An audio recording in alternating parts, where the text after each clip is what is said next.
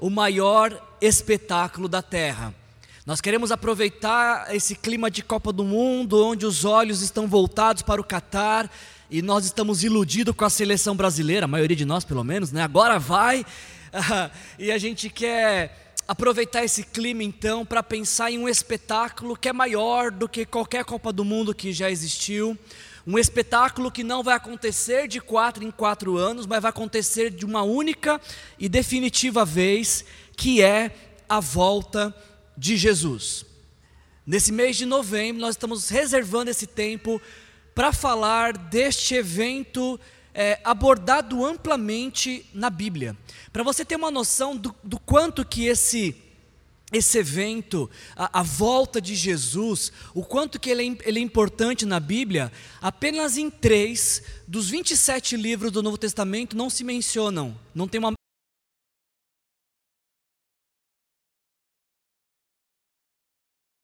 carta de João é que nós não encontra nenhuma menção sobre o fim dos tempos.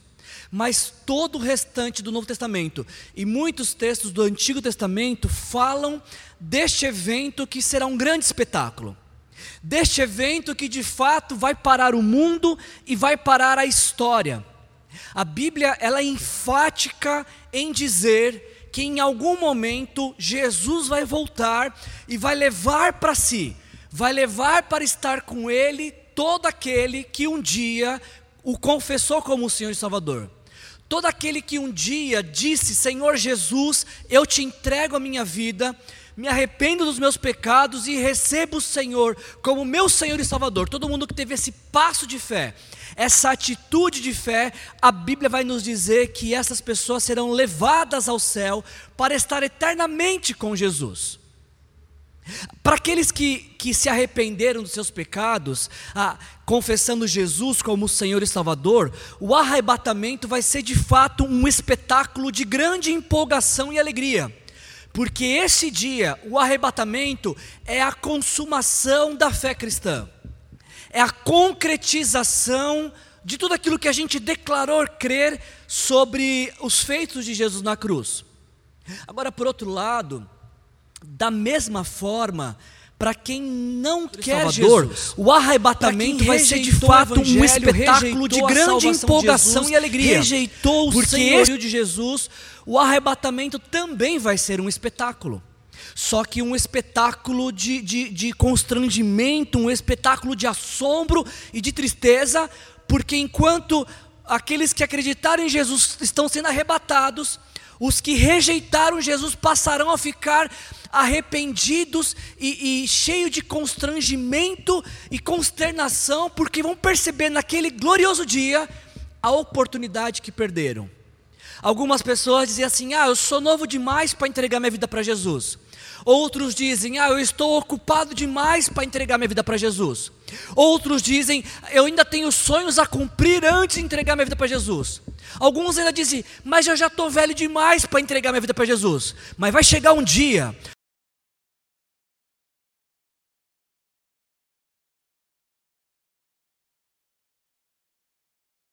Dará mais tempo de se render a Ele.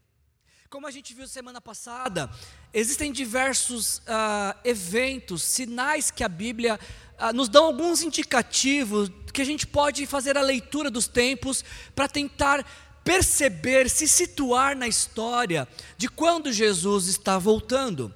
Só que a, ah, a gente já conversou um pouquinho semana passada sobre isso, que os eventos, eles se tornam tão complexos e tantas teorias se se envolvem, eh, estão em torno dos eventos, que eu estou escolhendo nessa série de mensagens não falar de teorias, não falar de especulações, eu quero falar de coisas concretas para você. E existem alguns pontos que, independente de qual a posição de alguns teólogos, existem alguns pontos que são em comum acordo por todo estudante da Bíblia sobre a volta de Jesus. A Bíblia nos diz e todos concordam com isso, todos que estudam sobre a volta de Jesus concordam com isso, que a volta de Jesus será iminente. A gente não tem como marcar em nossa agenda o dia que Jesus vai voltar. Peraí, Jesus vai voltar no dia 14 de abril de 2032. Vou pôr na agenda aqui para me preparando. Não tem como fazer isso. Não tem como agendar a volta de Jesus. Ao longo da história, muitas pessoas tentaram fazer isso. Bom, se na, na, na, carta ao Apocalipse eram sete igrejas e tinham sete trombetas com sete taças, isso tudo dá 21, então Jesus vai voltar. Fizeram umas contas malucas assim. Não dá para fazer conta. Não tem como marcar um dia na agenda, porque o próprio Senhor Jesus disse que o dia e a hora, quem sabe? Ninguém. E se Jesus falou ninguém, eu prefiro acreditar nele. Não sou eu que vou teimar com ele inventar teorias e especulações. Ninguém sabe. Vai acontecer no momento em que ninguém, ninguém vai estar esperando. Pode acontecer agora mesmo. Pode acontecer a hora que a gente chegar em casa. Pode ser que a gente não abra os olhos amanhã. A volta de Jesus é iminente. Ela pode acontecer a qualquer momento. Há de comum acordo também, a Bíblia diz que a volta de Jesus, ela será visível. Ninguém sabe quando ele vai voltar, mas o dia que ele voltar, todos saberão. Não vai ter como confundir a volta de Jesus, porque a gente lê em Apocalipse 1:7 que todo olho verá. Independente se vai ser de noite no Japão e de dia no Brasil, todos o verão dos quatro cantos da terra, um sinal surgirá no céu. Todos os habitantes da terra verão Jesus voltando para buscar a sua igreja. É uma volta visível para toda a humanidade. Ainda, a Bíblia diz que a volta de Jesus, a volta de Jesus é uma volta pessoal. É o próprio Jesus que voltará em pessoa para buscar a sua igreja. Muitos dizem assim: não, mas a volta de Jesus ela é uma volta espiritual. Jesus já voltou no coração de todo aquele que crê. Não, não, não, não é verdade isso. Olha o que diz a Bíblia em Atos capítulo 1, versículo 8, versículo 11: Da mesma forma que vocês o viram subir, vocês o verão voltar. A volta de Jesus é pessoa, é o próprio Cristo, é o próprio Rei do universo, é o próprio Criador de todas as coisas, é o próprio adorado Senhor eterno que pisará mais uma vez na terra para buscar a sua igreja. E ainda, um último ponto. A volta de Jesus, além de iminente, visível e pessoal, é uma volta gloriosa. Houve um momento na história que dividiu a história entre antes e depois desse momento, que foi quando Jesus pisou na terra pela primeira vez. Ele veio em humildade, ele nasceu de uma virgem, ele, a, após o parto, foi colocado numa manjedoura, ele viveu como pobre, ele viveu uma forma simples, humilde, mas a sua segunda volta é uma volta gloriosa, porque ele já não volta em humildade, ele volta em esplendor. Ele já não volta mais como um simples judeu, ele volta como Rei dos Reis e Senhor dos Senhores. Ele volta sobre coro de anjos, louvando e glorificando o seu nome e a sua igreja o encontrando nos céus. É uma volta gloriosa, é uma volta poderosa, é uma volta cheia de esplendor e grande festa por todos aqueles que o esperam. Paulo fala isso para Tito. Tito, nós temos que aguardar a bendita esperança, que é a gloriosa manifestação do nosso grande Deus e Salvador, Jesus Cristo. É sobre isso que a gente está falando nesse mês. A grande questão que a gente está repercutindo através dessa série de mensagens gira justamente em torno disso. A gente está comparando com a Copa do Mundo porque, para uma Copa do Mundo, os atletas se preparam, os atletas sonham o dia que poderão vestir a camisa de sua seleção e disputar uma Copa do Mundo porque é o auge de sua carreira. E a gente está fazendo essa comparação. Se um atleta de futebol se prepara tanto para uma Copa do Mundo, a pergunta que a gente está tentando responder nessa série de mensagens é: de quão maior não tem que ser a preparação? Daqueles que estão aguardando a volta de Jesus. Se a Copa do Mundo nos mostra atletas empenhados que se privam de algumas coisas na vida para poderem chegar naquele dia de Copa do Mundo, qual maior não tem que ser a minha preparação, a sua preparação, a preparação daqueles que amam e esperam a vinda de Jesus? O tema dessa nossa mensagem de no, de, dessa noite, a nossa segunda mensagem, é buscando a alta performance. Um atleta só pode ir para a seleção do seu país se ele estiver no mais alto nível do, do seu futebol. Da mesma forma, a gente precisa, como discípulos de Jesus, como cristãos, como aqueles que desejam a volta de Jesus, precisamos também ter uma vida de alta performance cristã. E a gente vai ler o texto de 2 Pedro, capítulo 3, versículos de 1 a 13. E esse texto vai nos mostrar como podemos manter essa alta performance aguardando a volta de Jesus. Se tiver com a sua Bíblia, por favor, abra lá em 2 Pedro, lá para o finalzinho da Bíblia. Se você voltar, você volta em Apocalipse, você passa por Judas, passa pelas cartas de João, você vai chegar em 2 Pedro, capítulo 3. E abra o teu coração nesta noite e ouça o que o Espírito Santo quer te falar através da palavra de Deus nessa noite, no nome santo de Jesus Cristo. Assim o Senhor fala comigo e com você nesta noite. Amados, esta é agora a segunda carta que lhes escrevo. Em ambas quero despertar com esta lembrança a sua mente sincera para que vocês se recordem das palavras proferidas no passado pelos santos profetas e do mandamento do nosso Senhor e Salvador que os apóstolos de vocês lhes ensinaram. Antes de tudo, saibam que nos últimos dias surgirão escarnecedores, zombando e seguindo as suas próprias paixões. Eles dirão: O que houve com a promessa de sua vinda? Desde os tempos passados, ah, desde os tempos passados, ah, morrer, nossos os antepassados morreram e tudo continua como desde o princípio da criação.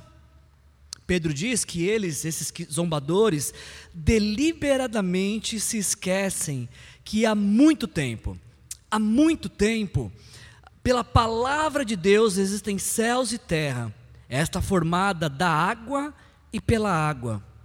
E pela água o mundo daquele tempo foi submerso e destruído. Pela mesma palavra, nos diz Pedro, os céus e a terra que agora existem estão reservados para o fogo, guardados para o dia do juízo e para a destruição dos ímpios. Não se esqueçam disso, Pedro nos diz.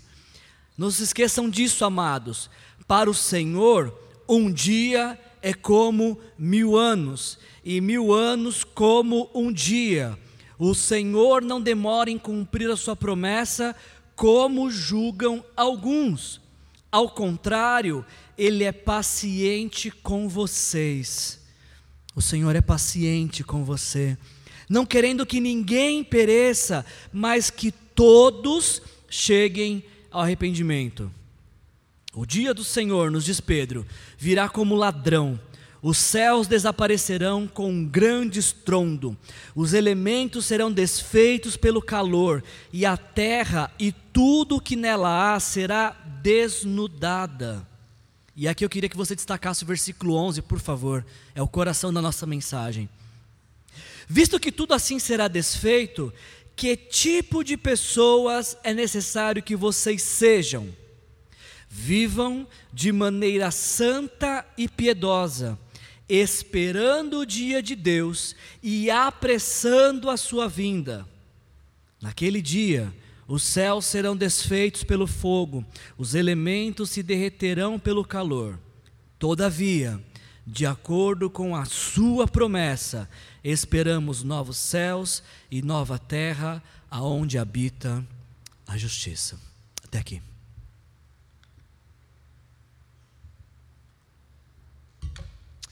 Como nós acabamos de ler, ah, essa é a segunda carta que Pedro escreve. E estudos apontam de que Pedro escreveu essa carta por volta do ano 68 depois de Cristo, quando ele foi morto. No ano que Pedro escreveu a segunda carta, ele foi morto. E a tradição cristã diz que Pedro foi morto crucificado, mas ele rejeitou ser crucificado na forma tradicional, porque dessa forma o seu Senhor e Mestre, o Senhor Jesus, havia sido crucificado. Então, por não se considerar digno de, da honra de morrer como Jesus, Pedro pede para ser crucificado de cabeça para baixo. Nesse período, de, a partir do ano 64, o cristianismo, que era apenas uma, uma religião, uma seita, aceita pelo Império Romano, a partir de 64, o cristianismo passa a ser uma fé proibida no Império Romano. Porque no ano 64, os historiadores dizem que o imperador romano Nero manda queimar, ele queima a cidade de Roma. E quando as investigações começam a apontar para ele, que ele, Nero, havia sido responsável, ele fala, acusa os cristãos, dizendo que foram os cristãos que incendiaram Roma. Então, a partir de 64, o cristianismo passa a ser uma fé proibida em todo o Império Romano. E cristãos passam a ser perseguidos e mortos por sua fé em Jesus. É por volta desse tempo que o apóstolo Paulo, por exemplo, é morto, decapitado, pouco tempo depois que ele escreve a segunda carta a Timóteo. É nesse tempo que Pedro morre crucificado de cabeça para baixo, e é nesse tempo que o Coliseu Romano passa a ser usado como espetáculo de horrores, onde cristãos eram lançados na, na arena para lutarem contra leões, e alguns cristãos eram crucificados e queimados, e os seus corpos queimados iluminavam a arena. Agora, o que espantava os romanos é que os cristãos jogados na arena contra os leões não corriam, não batalhavam, não lutavam, aceitavam a morte de uma forma muito natural, porque esses cristãos sabiam que o que os aguardava era muito melhor. Eles sabiam que a dor podia durar aquele momento dentro do Coliseu, mas que a alegria seria eterna, que o consolo seria eterno, que o descanso e a paz seria para sempre. Então se tinha que morrer, que morresse logo, porque a hora que os olhos se fechassem na história, se abririam na eternidade e eles veriam o seu mestre, o seu Senhor, o seu rei de braço aberto para recebê-los na eternidade. As cartas de 1 e 2 Pedro, elas parecem que elas têm uma conexão, não apenas porque foram, foram escritas pelo mesmo autor, uh, e também porque foram escritas aparentemente para o mesmo público-alvo, que são os cristãos da Ásia Menor, mas parece que há uma sequência de assuntos entre 1 e 2 Pedro.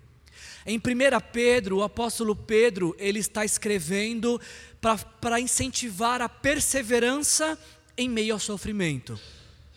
Pedro escreve a sua primeira carta porque os cristãos estão sofrendo na mão de um governo injusto, de um imperador cruel, de um mundo que parece estar de cabeça para baixo.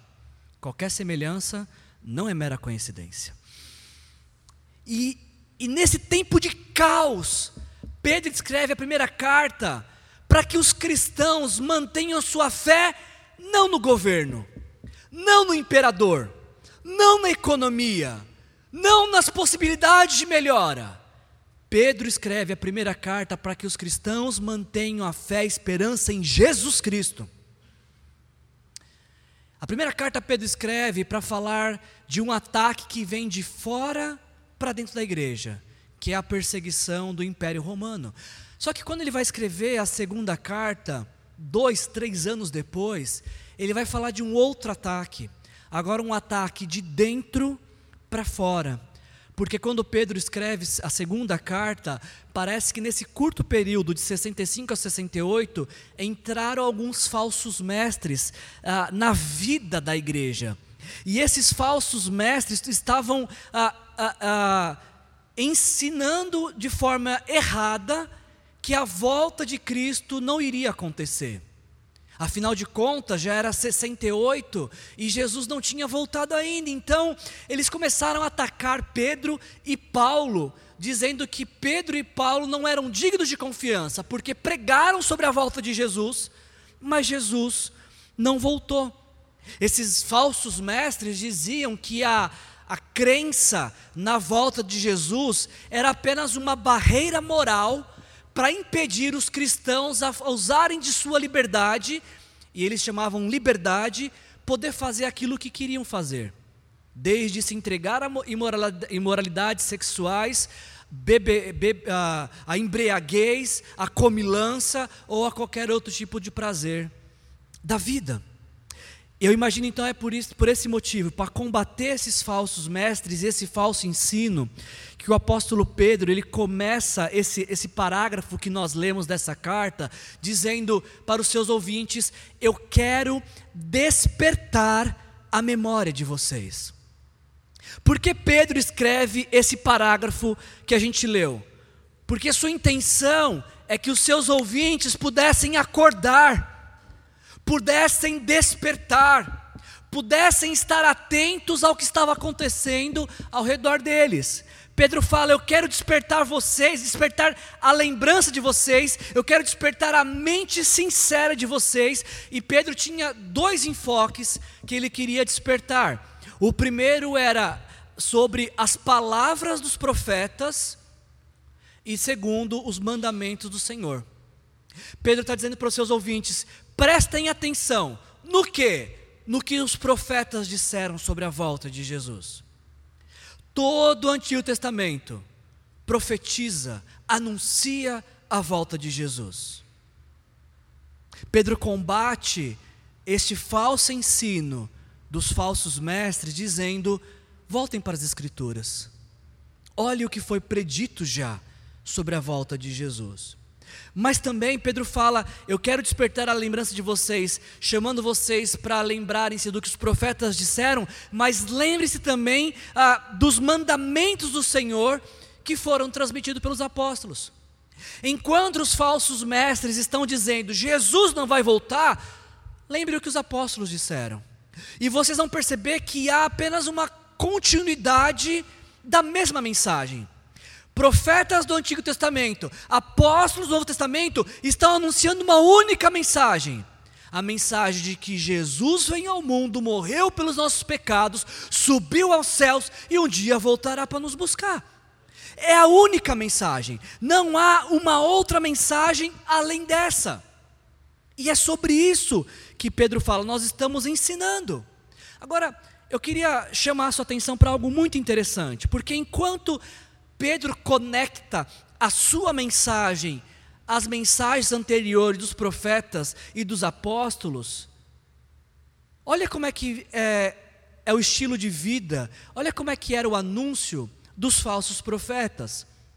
Pedro fala: Olha, o que eu estou falando para vocês tem base no que foi anunciado pelos profetas e nos mandamentos do Senhor. Mas como é que é o anúncio dos falsos mestres? Como é que eles vivem? Como é que a gente reconhece um falso mestre? Pedro nos ensina. Falsos mestres são escarnecedores. Não sei se você sabe o significado dessa palavra, vem de escárnio. Um escarnecedor é um zombador, é um ludibriador, é alguém que ridiculariza, alguém que engana. O escarnecedor é aquele que desvia o foco de uma vida de santidade para uma vida de carnalidade, de prazer no pecado. Como é que você e eu reconhecemos um falso mestre? Pedro nos ensina. Esses falsos mestres, eles vivem seguindo as suas próprias paixões. Um falso mestre é alguém que é controlado por seus impulsos pecaminosos pelas, pelos vícios da alma, por um coração egoísta, por um coração em rebeldia e uma rebelde declaração contra Deus. Esses são os falsos mestres. E o grande escárnio desses falsos mestres, a grande mentira, a, a, a grande cegueira deles, que eles tentaram tornar outros cegos, cegar outros, foi sobre a volta de Jesus. Esses falsos mestres viraram para a igreja que Pedro pregava, pregava para que Pedro ensinava e falou: viu? O Pedro falou tanto da volta de Jesus, mas cadê Jesus? Ressuscitou no ano 30, já estamos no ano, ano 68 e até agora, ó, nem sinal de Jesus, cadê? Cadê esse Jesus que Pedro falou que ia voltar? Cadê esse Jesus que Paulo falou que ia voltar? Cadê? Essa esse é, esse é para responder essa pergunta que Pedro ele escreve esse parágrafo que nós lemos. Como eu falei para vocês a semana passada, a volta de Jesus, ela foi o grande combustível do início do cristianismo. Por que, que a gente lê os primeiros capítulos de Ato e milhares de pessoas estão se convertendo? Porque todo cristão, todo cristão acreditava que Jesus voltaria nos seus dias. E se Jesus está para voltar, não há tempo a perder. Precisamos pregar até para o poste. Precisamos pregar para a parede. Precisamos anunciar aos quatro ventos o que Jesus fez na cruz. Olha só como que essa fé era viva no coração dos primeiros cristãos. O apóstolo João cria nisso. Ele diz: ah, quando Jesus se manifestar, que nós tenhamos, ele se inclui nisso, que nós tenhamos confiança e não sejamos envergonhados diante dele na sua vinda. Não está passando aqui, por favor. Nós sejamos, não sejamos envergonhados. João acreditava nisso. Ele disse para os seus leitores: Olha, que eu e vocês não sejamos envergonhados quando Jesus voltar. Essa era a mesma crença de Paulo. Olha o que Paulo fala para os Tessalonicenses. Ah, eu digo a vocês que nós, os que estivermos vivos, Paulo achava que ele ia estar vivo quando Jesus voltasse. Nós, os que estivermos vivos, ah, os que ficarmos até a vinda do Senhor. Nós nem sabemos quem é o autor da carta aos Hebreus, mas ele faz questão de dizer: aquele que virá, ah, perdão, em breve, muito em breve, aquele que vem virá e não demorará. Diversos textos do Novo Testamento, os autores do Novo Testamento, eles não se cansam não apenas de declarar que Jesus vai voltar, como eles realmente acreditavam que era por dia deles. Eles não acreditavam que iriam morrer sem antes ver Jesus voltar. Agora, pensa comigo uma coisa, um detalhe aqui. Se a crença na volta de Jesus foi o combustível que impulsionou a igreja no primeiro século, qual a consequência desta crença cair em descrédito? Você entendeu minha pergunta? Se a crença na volta de Jesus ardia tanto no coração dos discípulos do primeiro século, que os levaram a proclamar o Evangelho para o maior número de pessoas. Não crer nisso resulta no quê?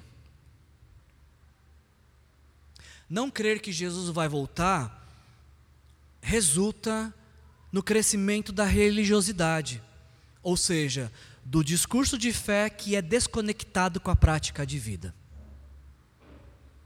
Não crer que Jesus vai voltar a, a consequência disso é o hedonismo, ou seja, o prazer como objetivo final e maior de vida, de existência. Não crer que Jesus voltar, a consequência disso é uma letargia espiritual, ou seja, uma fé que não promove mudança de vida. Eu acho que isso, a gente está falando da carta de Pedro do ano 68, mas a gente vê reflexos disso nos nossos dias. Nos nossos dias, muitas pessoas até dizem acreditar em Jesus, mas vivem como se não acreditasse. E a gente sabe que alguma pessoa está mentindo sobre sua fé em Jesus quando ela faz da fé em Jesus um instrumento de religiosidade. Ela diz: Eu creio em Jesus, mas o seu estilo de vida nega a sua declaração de fé. Como é que a gente sabe que nos nossos dias alguém não crê na volta de Jesus? Quando essa pessoa vive para o prazer, vive para satisfazer o ego, para satisfazer a carne, para satisfazer a alma e os pecados que a alma clama. Sabemos que alguém não acredita que Jesus vai voltar quando a sua fé já não promove mais nenhum tipo de transformação, não muda o caráter, não muda as prioridades de vida. Pedro vai querer combater esse falso ensino desses mestres. Pedro não quer deixar que a esperança da volta de Jesus caia em descrédito. Ele quer manter os seus ouvintes com esta esperança viva e ainda ardendo em seus corações, mesmo num período de perseguição, mesmo num período de turbulência. E para isso, Pedro vai trazer à memória dos seus ouvintes duas lembranças. E eu queria compartilhar essas lembranças com vocês. A primeira coisa que Pedro faz para combater o falso ensino de que Jesus não vai voltar, a primeira coisa que Pedro faz para voltar a incendiar o coração dos seus ouvintes sobre de paixão pela volta de Jesus, é fazer com que os seus ouvintes lembrem do que Deus disse. Eu achei muito interessante quando eu me deparei com esse parágrafo aqui, no versículo, ah, versículo 5, porque Pedro está começando a trazer à memória o que Deus falou. Só que antes de falar do que Deus falou, Pedro ele fala assim: ah, que esses falsos mestres, esses falsos é, é, ensinos, esses falsos profetas, eles deliberadamente se esquecem. Deixa eu fazer uma pergunta para você. Não parece uma contradição de termo deliberadamente se esquecer? Eu não sei se eu estou entendendo errado, mas para mim, se eu não entendi errado, e os professores presentes me ajudem, esquecimento é uma coisa involuntária. Onde eu coloquei minha chave? Nossa, não lembro, esqueci. É uma coisa involuntária esquecimento. Agora, deliberadamente é uma coisa intencional. Eu estou certo na minha, na minha análise? É isso mesmo? Como é que alguém se esquece deliberadamente? Me parece uma contradição de termos. A não ser a não ser pelo fato de que alguém se esquece deliberadamente quando se força a esquecer. Quando agarra com tanta força a mentira e faz da mentira a sua verdade.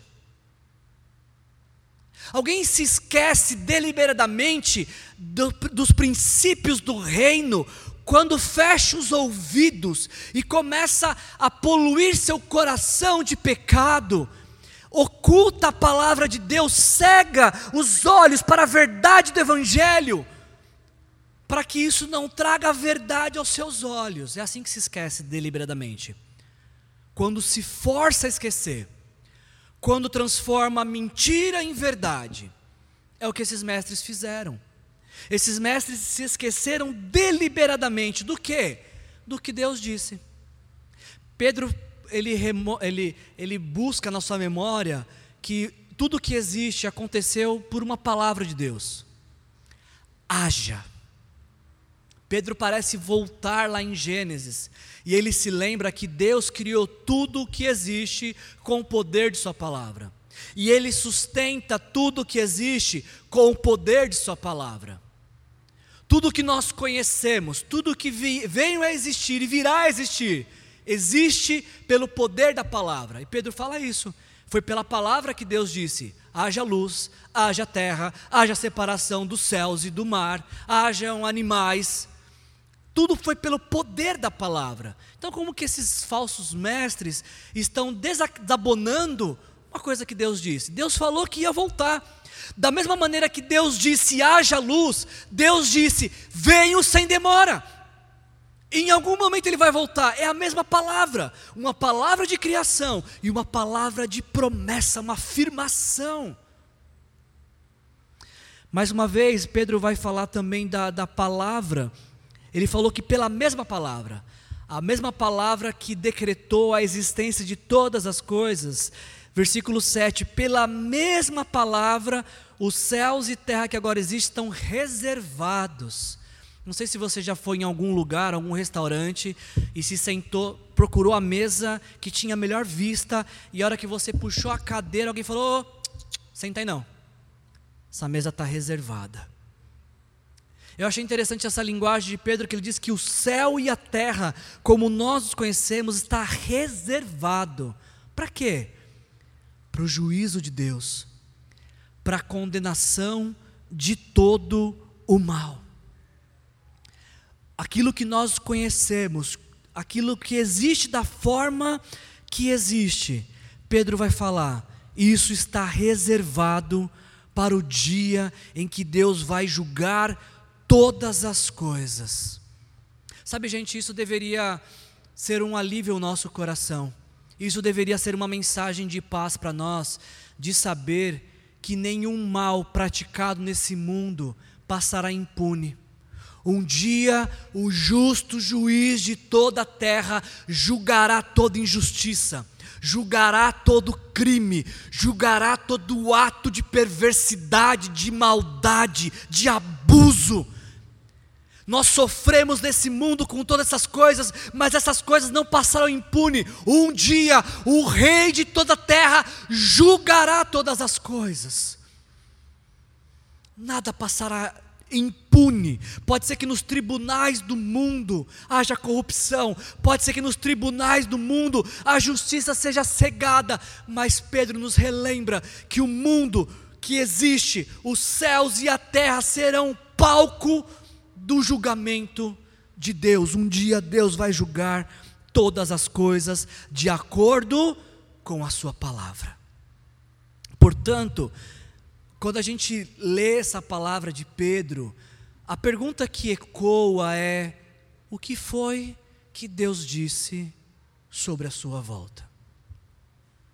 Eu imagino que seja essa pergunta que Pedro está fazendo para os seus ouvintes, porque os falsos mestres estão dizendo: Jesus não vai voltar. Pedro está falando, mas o que, que a palavra diz sobre isso? O que é que Deus nos prometeu, que Deus nos disse que faria?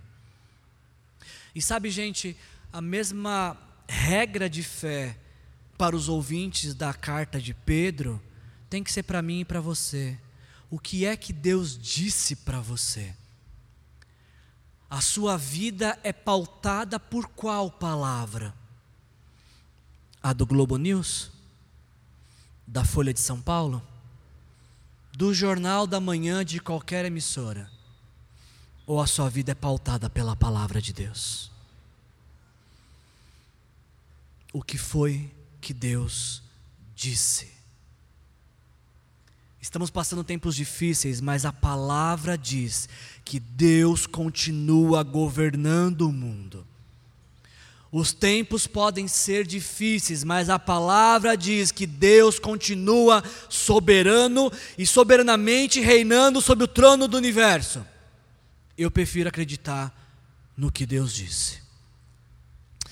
Ainda, Pedro vai lembrar os seus os ouvintes, Pedro vai lembrar os, os seus leitores dessa carta inicialmente, não apenas daquilo que Deus disse, mas aquilo que Deus prometeu. Agora o foco de Pedro não está mais nos falsos mestres. Agora ele não está argumentando mais com os falsos mestres. Agora ele se volta para a sua congregação, porque ele fala: não se esqueçam disso, amados. Agora Pedro vai se dirigir para o seu público, especificamente. E ele vai falar uma coisa: primeiro, que para Deus não tem divisão de tempo da história. E isso aqui não é literal, gente. Ah, peraí, quer dizer então que a gente está no ano 2021, então para Deus é dois dias e o que? Dois minutos? Não, isso não é literal. Isso não é literal. O que Pedro está ensinando é que Deus não faz conta como a gente. A história, Deus não vê a história separada por minutos, por dias, por meses e por anos. Deus enxerga passado, presente e futuro como uma coisa só. Deus, nesse exato momento, Ele está vendo haja luz que Ele disse no começo da criação, e eis que venho sem demora, que Ele diz no final da história. Ele está vendo isso junto, ao mesmo tempo. É isso que Pedro está ensinando. Deus não está preso ao tempo. Deus é infinito, Deus é eterno, e alguém que é eterno não pode ser contido no tempo. Isso é importante para a gente entender, porque Pedro fala na sequência: o Senhor não demora em cumprir a sua promessa. Demora existe para quem conta o tempo. Para a gente parece demorar algumas coisas. Eu estou achando que está demorando demais para minha esposa voltar de Curitiba. Eu estou com muita saudade dela. E faz só dois dias que ela foi. Mas faz mais dois, falta mais dois para ela voltar. Para mim parece estar tá demorando. Por quê? Porque eu conto dias. Eu conto os dias e conto as horas para vê-la. eu não sei porque eu falei isso. Demora, demora. Nós fazemos contas assim. Deus não. Para Deus, todas as coisas estão no time certo. Estão no tempo exato que ele programou. Tudo aquilo que Deus prometeu não vai atrasar um segundo que sequer em nossa contagem. Não vai atrasar. Quando Deus se propor a fazer em algo em sua vida, vai acontecer no dia, na hora, no mês e no ano exato que Ele determinou.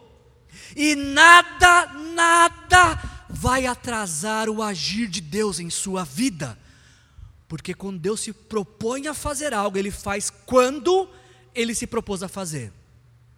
Deus não tem compromisso nenhum com minhas prioridades e com a minha pressa, mas Ele está totalmente comprometido com aquilo que Ele prometeu que ia fazer. Ele está comprometido com o que Ele escolheu, com o que Ele estabeleceu. E é importante a gente ganhar consciência disso, porque quando a gente começa a pensar que algo está demorando, precisamos lembrar que está no tempo de Deus. Para nós pode parecer demora, mas se está no tempo de Deus, nosso coração tem que sair dessa forma de contar o tempo e se conectar com o coração de Deus, onde todas as coisas acontecem no tempo exato. E a grande pergunta é: bom, mas por que que para nós parece demorar? Por que que Jesus não voltou até agora? Não dá para voltar três meses antes? E é engraçado que para alguns é demora e para outros espera que quem vai casar, por exemplo, ai, tomara que não volte antes de eu casar. Deixa eu casar pelo menos, pelo menos ir voltar para o de mel, dois mesinhos, aí volta. Para algumas pessoas está demorando, para outras pessoas espero que não seja tão breve assim. Calma aí. Por que que Deus age assim? Por que, que Deus não trabalha com a nossa lógica? E Pedro responde: Ele não quer que ninguém se perca. Se Jesus voltasse hoje, algumas pessoas que nós amamos não iriam para o céu, porque nós não falamos do Evangelho para eles. E o que eu acho muito interessante nessa passagem é que, uh, e aí eu vou, vou entrar em contradição com quem acredita que Deus tem os seus escolhidos, porque o Pedro nos diz que uh, Deus não quer que ninguém se perca, mas que todos cheguem ao arrependimento. A vontade de Deus é que todo homem que Ele criou ao longo da história possa um dia olhar para a cruz e entender que o Cristo crucificado ali foi crucificado por conta dos seus pecados. Isso não significa que todos vão crer, mas significa que Deus deseja que todos viessem a crer. E Deus e Jesus não voltou até agora porque talvez Ele está de uma maneira muito misericordiosa, esperando que eu e você falemos do Evangelho só para mais uma pessoa.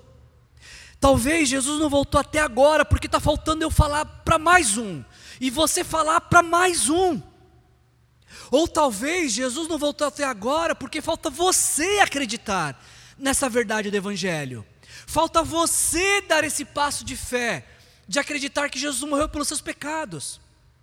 E sabe, gente, na medida que a gente vai se apropriando das verdades do Evangelho, essas verdades também vão se apropriando de nossos corações e mente, porque é nesse momento que a gente passa a viver, não com base em nosso mérito, não com base na nossa performance, não com base nos nossos atos de justiça quando a gente se apropria do Evangelho e o Evangelho se apropria de nós, passamos a viver pela fé nos atos de justiça de Jesus, por aquilo que Jesus fez na cruz. Ele não tarda para cumprir suas promessas, como julgavam os falsos mestres. Pelo contrário, ele está retendo a sua volta porque Ele ainda quer que mais alguém se converta. Pode ser você, certamente alguém que você conhece. Eu queria concluir essa mensagem, porque depois que Pedro faz esse discurso, onde ele combate os falsos mestres e encoraja a sua igreja, ele nos faz uma pergunta que é inquietante. Você não fica inquieto com essa pergunta do Pedro? Eu fico. Porque Pedro fala assim, gente, olha aqui, presta atenção aqui comigo. Se a gente acredita que Jesus vai voltar, e quando Jesus voltar, tudo vai ser destruído, a gente acredita nisso, a gente declara isso. A gente está falando que Jesus vai voltar, a gente está falando que Jesus morreu na cruz, a gente está falando que Jesus ressuscitou, a gente está falando que Jesus subiu aos céus, a gente está falando que Jesus voltará à terra. Se a gente está falando tudo isso, que tipo de pessoas é necessário que vocês sejam? Responde aí para mim. Responde aí para mim para você, tá? Responde aqui para você no seu coração. Pedro parece que ele, ele, ele, ele estabelece uma categoria de gente que nós precisamos ser, contrastando com uma categoria de gente que nós não podemos ser. Se tudo que eu falei daqui para trás é nossa crença, então daqui para frente, como é que tem que ser a nossa vida? Você que está aqui presente hoje, você que está nos assistindo pela internet, aonde você estiver ou quando você estiver nos assistindo, se você crê em toda a palavra de Deus, se você crê no Evangelho, se você crê em Jesus, que tipo de pessoa você tem que ser? Será que você pode ser de qualquer jeito? Será que realmente eu posso viver do jeito que eu bem entender? Será que realmente há espaço para eu dizer crer em Jesus e viver de uma forma totalmente aleatória? a fé em Jesus? Antes que você responda, olha a resposta de Pedro. Pedro fala: não, você não pode ser de qualquer jeito. Existe um único tipo de pessoa que você deve ser. Existe um único estilo de vida que você deve ter. Visto que tudo assim será desfeito, que tipo de pessoas é necessário que vocês sejam? Primeiro, pessoas que vivem de maneira santa e piedosa. Eu acho que você já ouviu alguém falar isso, talvez até você já tenha dito isso. Aqui não tem nenhum santo. Ah, não? Então Pedro está falando para quem? Se ninguém pode ser santo, como é que eu vou viver uma vida santa? A gente confunde às vezes santidade com perfeição. E a gente diz, eu não sou santo, por quê? Porque eu sou imperfeito. Mas quem disse que santidade, no que diz respeito a nós, é sinônimo de perfeição? Não é. Quando diz respeito a homens, a ser humano, a humanidade, a palavra santidade, ela não está falando de perfeição, ela está falando de separação. Aos olhos de Deus, quem são os santos? Aqueles que foram separados do pecado. Aqueles que já não vivem mais na prática do pecado, sob o domínio do pecado. Esses são santos aos olhos de Deus, santificados pelo sangue de Jesus. Quem são santos aos olhos de Deus? Aqueles que são consagrados a Deus, aqueles que dedicaram sua vida para Deus. Continuam imperfeitos, continuam pecadores, mas agora salvos e lavados pelo sangue de Jesus, que os santifica. Então Pedro está falando: olha, visto que tudo será assim, visto que Jesus vai voltar, vocês precisam ser santos. Vocês precisam viver em santidade. Vocês precisam ter uma vida separada deste mundo, consagrada a Deus, cheia do Espírito Santo. Essas três definições, separado, consagrado e cheia, é a definição que eu peguei emprestado do Simpson, fundador da nossa denominação. E mais, vocês devem viver de forma piedosa. Como é que é alguém piedoso? Você conhece alguém piedoso? Aliás, quando eu falo alguém piedoso, você pensa em você também? Você faz parte de um grupo de piedosos que você conhece? O que é uma pessoa piedosa? Alguém piedoso é alguém que tem compaixão pela dor alheia, alguém que é misericordioso, alguém que tem um ritmo de vida, mas não deixa que o seu ritmo de vida uh, se torne prioridade frente à necessidade de outros. Isso é alguém piedoso, alguém que é movido por compaixão, por graça, por misericórdia. E Pedro fala: você que espera a, vida de, a vinda de Jesus, é esse tipo de gente que você tem que ser. E mais, Pedro fala: segundo, vocês têm que ser pessoas que esperam o dia de Deus. Como eu falei para vocês, Deus escolheu o que nós chamamos de data, Deus escolheu como o dia em que Ele vai trazer juízo sobre a terra, em que Ele vai levar a sua igreja para morar na eternidade e trazer juízo ao mundo. Deus já escolheu esse dia. E Pedro está falando que a gente tem que ser esse tipo de gente que espera por esse dia, que vive em função do grande dia, o dia que ele voltará, o dia que toda a nossa fé vai ser consumada, o dia que a nossa fé fará sentido em sua totalidade. É, pra, é por esse dia que devemos viver. Infelizmente, a gente faz o contrário, a gente vive pelos outros dias de nossa vida. A gente vive fazendo as continhas dos dias, dos meses, dos anos e o que a gente espera de cada um desses dias, e a gente tira o foco do grande dia. É o grande dia que tem que reorganizar nossas vidas. E se você é um estudioso da Bíblia, talvez você está esperando chegar até esse ponto aqui. Porque Pedro fala que além de vivermos de uma vida de uma forma de uma vida santa e piedosa, além de esperar pelo dia, devemos também apressar a sua vinda. Esse é um texto difícil de trabalhar porque algumas pessoas olham para esse dia e pensam: bom, então quer dizer que tem algo que eu possa fazer para apressar a vinda de Jesus? Do tipo assim, Jesus ele tem lá na, na agenda dele o dia que ele vai voltar, mas dependendo da nossa performance ele pode voltar antes. Algumas pessoas olham para esse texto e acreditam nisso. E acreditam, inclusive, que é a pregação do Evangelho que acelera a volta de Deus, de Jesus.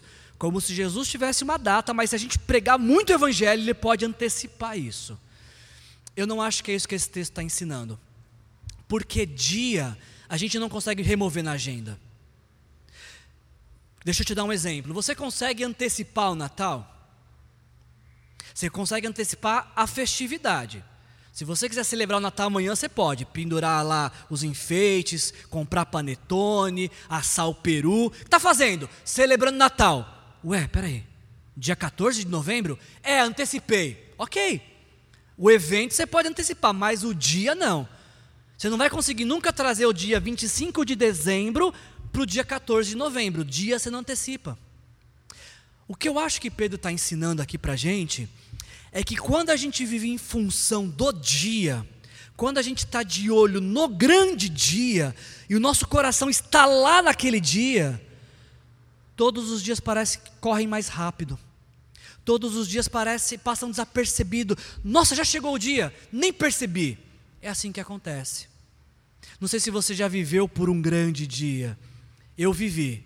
Eu lembro do dia do meu casamento, 28 de setembro de 2002 todos os dias passaram tão rápido. Eu falei, ué, mas já é 28 de setembro? O que, que aquela mulher entrando? Ah, minha esposa. Foi muito rápido. Por quê? Eu estava tão focado em casar.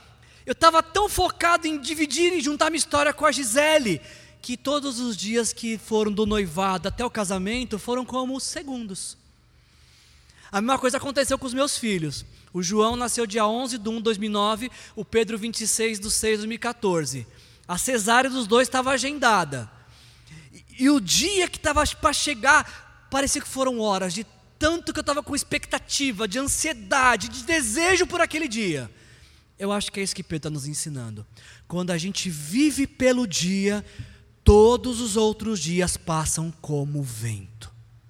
É assim que a gente apressa a vinda de Jesus, desejando, ansiando, aguardando com grande expectativa esse grande dia.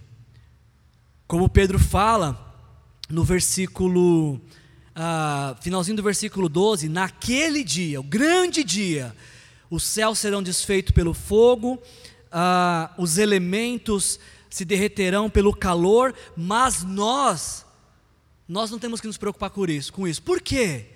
Porque nós estamos aguardando por um novo céu e uma nova terra onde habita a justiça. O mundo como nós o conhecemos será destruído, mas Deus está preparando um mundo melhor para a gente, um mundo ah, onde tudo de perfeito existe. Por que, que eu acredito na eternidade? Porque não é possível que eu vivi uma vida imperfeita e Deus não tenha reservado algo perfeito para mim. Um dia, tudo o que você conheceu de imperfeito, dor, sofrimento, tristeza, injustiça, tudo isso sucumbirá ao novo céu e à nova terra que Deus está criando. Deus vai, vai novamente trazer o Éden à existência. Mais uma vez vai existir um paraíso, só que esse definitivo, onde tudo será perfeito, onde Ele estará conosco e nós estaremos com Ele para sempre. Eu concluo essa mensagem com as palavras de Hernandes Dias Lopes. Ele diz: a segunda vinda de Cristo é a acrópole da fé cristã, o pináculo da nossa esperança. O mesmo Jesus que vem humildemente em sua primeira vinda, virá gloriosamente em sua segunda vinda. A sua vinda é certa, ele virá certamente. Por isso, não temos tempo a perder. Se você não entregou sua vida para Jesus, faça isso hoje, agora mesmo. Se você precisa de ajuda, a gente está aqui para te ajudar, fazer essa oração de entrega. Se você já entregou sua vida para Jesus, o destino eterno de quem você vai influenciar amanhã. Feche seus olhos, vamos orar. Ó Deus, em nome de Jesus, te agradecemos por essa mensagem, Senhor. Te agradecemos, Senhor, porque primeiro habita em nosso coração essa certeza de que o Senhor voltará. Obrigado por essa esperança viva que arde em nosso coração. Deus querido, em nome de Jesus, eu quero pedir ao Senhor que nos ajude a compartilhar essa mensagem com o maior número de pessoas que a gente puder. Nos dê nessa semana oportunidades de espalhar o Evangelho, Senhor, de levar pessoas a Cristo e que essas pessoas venham ocupar as cadeiras vazias do nosso templo e que a gente tenha a oportunidade de discipulá-las e ensiná-las a viver esperando pelo grande dia da tua volta, Senhor. E toda vez, Pai, toda vez que nosso coração for enganado de que o Senhor está demorando para voltar, traga a nossa memória que o Senhor está, a sua volta está prestes a acontecer, Senhor. Essa é a nossa oração, é a oração da tua igreja que diz: Maranata, vem, Senhor Jesus. Que a graça do nosso Senhor Jesus Cristo, o amor do nosso Deus o Pai e a comunhão com o Espírito Santo acenda o nosso coração de paixão pela volta de Jesus e o desejo de compartilhar o Evangelho. Sejam cheios do Espírito Santo. Jesus te abençoe.